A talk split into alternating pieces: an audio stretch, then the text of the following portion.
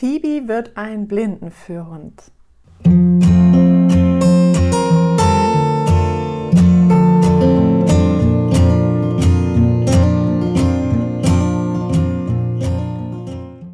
Hallo zurück bei Phoebes Podcast. Endlich geht es weiter. Ich habe eigentlich schon vor einem Monat eine Podcast-Folge aufgenommen und dann hingen wir aber in der Luft, was die Gesundheitsprüfung angeht. Und jetzt bin ich heute mit voller Power zurück und möchte dir gerne erzählen, wie alles gelaufen ist und wie Phoebe sich in den letzten Monaten weiterentwickelt hat. Der Übergang von Frühjahr in den Sommer war jetzt richtig erfrischend. Vielleicht ging es auch dir so, dass du aufgrund der Corona-Lockerungen, die jetzt stattgefunden haben, auch viel mehr Freiheit erlebst, viel mehr Abwechslung. Man kann sich viel mehr treffen, man kann endlich auch mal wieder in einen Café gehen. Und das ist eine Sache, die ich jetzt bei der Phoebe schon deutlich merke. Sie ist einfach ein Corona-Welpe. Sie ist ja letztes Jahr im März auf die Welt gekommen, hat dann ganz viel zwar bei uns schon erlebt, und auch im Welpenschule noch einige Hunde kennenlernen können, bevor der Lockdown ähm, wieder komplett alle Türen geschlossen hat. Ähm, nichtsdestotrotz habe ich gemerkt, natürlich, wenn ich nicht in einem Café üben kann, nicht durch ein Kaufhaus laufen kann, ähm, dass da einfach diese ganzen Lerneffekte noch aufgeholt werden müssen. Es scheint aber gar nicht so ein großes Thema für die Phoebe zu sein, da sie sich wirklich sehr schnell an die neuen Settings gewöhnt und jetzt macht es richtig viel Spaß mit ihr zu üben und alle ja, Bahnhöfe abzuklappern, mit ihr ins Café zu gehen, mit ihr ja auch an belebtere Plätze wieder zu gehen. Und das ist was, was wir jetzt natürlich auf jeden Fall aufholen müssen und was in diesem Sommer absoluter Fokus sein wird, dass sie all diese Erfahrungen auch mitnimmt. Das ist einfach super wichtig, damit Phoebe auch in Zukunft sich vor ja, vielen auch ungewöhnlichen Dingen nicht erschrecken muss oder weiß, wie sie damit umgehen kann, weil sie einfach schon alles erlebt hat. Jetzt können wir uns wieder in ein Café setzen und auch dieses Warten üben. Das Warten an der Bushaltestelle konnten wir natürlich in der Vergangenheit auch schon gut üben, aber jetzt macht es auch Spaß, wenn man in die Stadt fährt und dann dort nochmal eine Pause in einem Café machen kann und dann dort wieder weiterläuft. Also das ist fürs Training jetzt super wertvoll, dass wieder ja, vieles, vieles möglich ist. Und natürlich auch viel mehr Menschen wieder unterwegs sind, weil die auch wieder einkaufen gehen können und auch wieder in Cafés sitzen können. Also das ist wirklich ein wichtiger Bestandteil, dass wir wieder ja, mehr Freiheiten haben, mehr Möglichkeiten, unseren Tag zu gestalten. Bei der Gesundheitsprüfung habe ich mir ein bisschen Zeit gelassen, weil Phoebe tatsächlich erst Anfang Mai läufig wurde. Das heißt, rein theoretisch hätten wir die gleich nach dem ersten Geburtstag machen können. Sie war da schon 14 Monate alt, bevor sie ja die erste Läufigkeit erlebt hat. Bei vielen Hunden ist es so, dass die mit zehn Monaten oder elf Monaten läufig werden. Und deswegen wollte ich diesen Entwicklungsschritt auf jeden Fall abwarten und ist auch immer von der Größe abhängig. Kleinere Rassen werden früher läufig, größere Rassen später.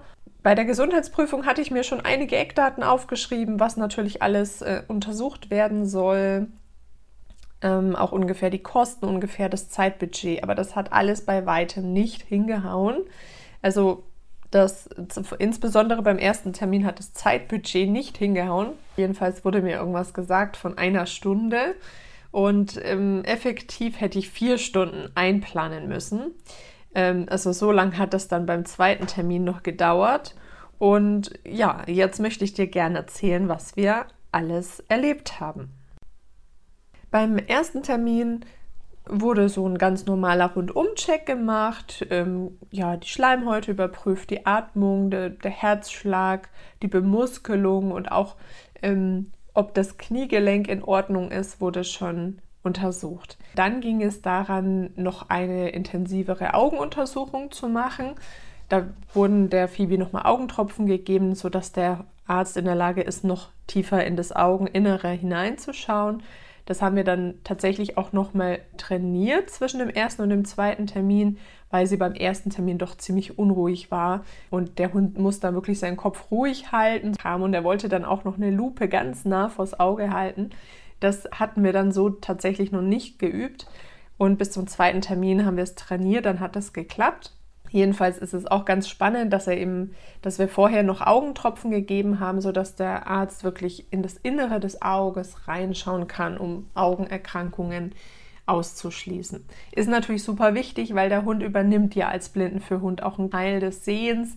Beim zweiten Termin haben wir dann alles andere abgeklopft. Das heißt, die Augenuntersuchung haben wir dann nochmal wiederholt bzw. zu Ende gebracht und dann wurde Phoebe in Narkose gelegt, um alle Röntgenbilder zu machen. Von der Wirbelsäule, von den Hüftgelenken, von den Ellbogengelenken.